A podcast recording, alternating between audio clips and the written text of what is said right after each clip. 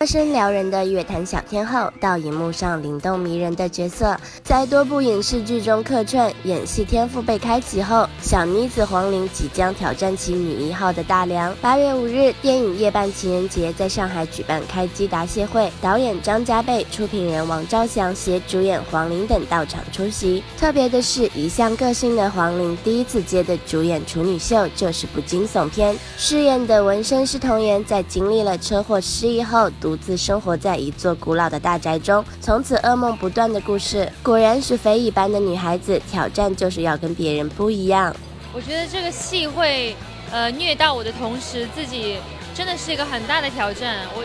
一直就还蛮想要有机会可以，呃，接触，呃，这样的题材的，呃，是会有很多反转，很多的。让带给观众就是会一直目不转睛的要看下去的一个剧情。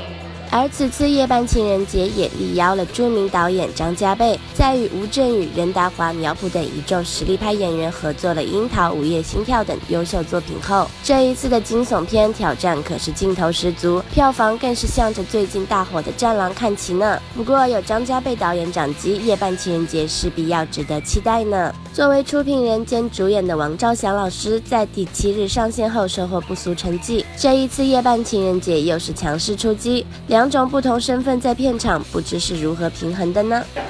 呃，那么演员的话呢，就是其实上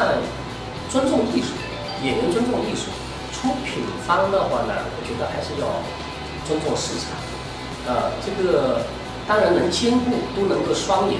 肯定是我们期待的啊。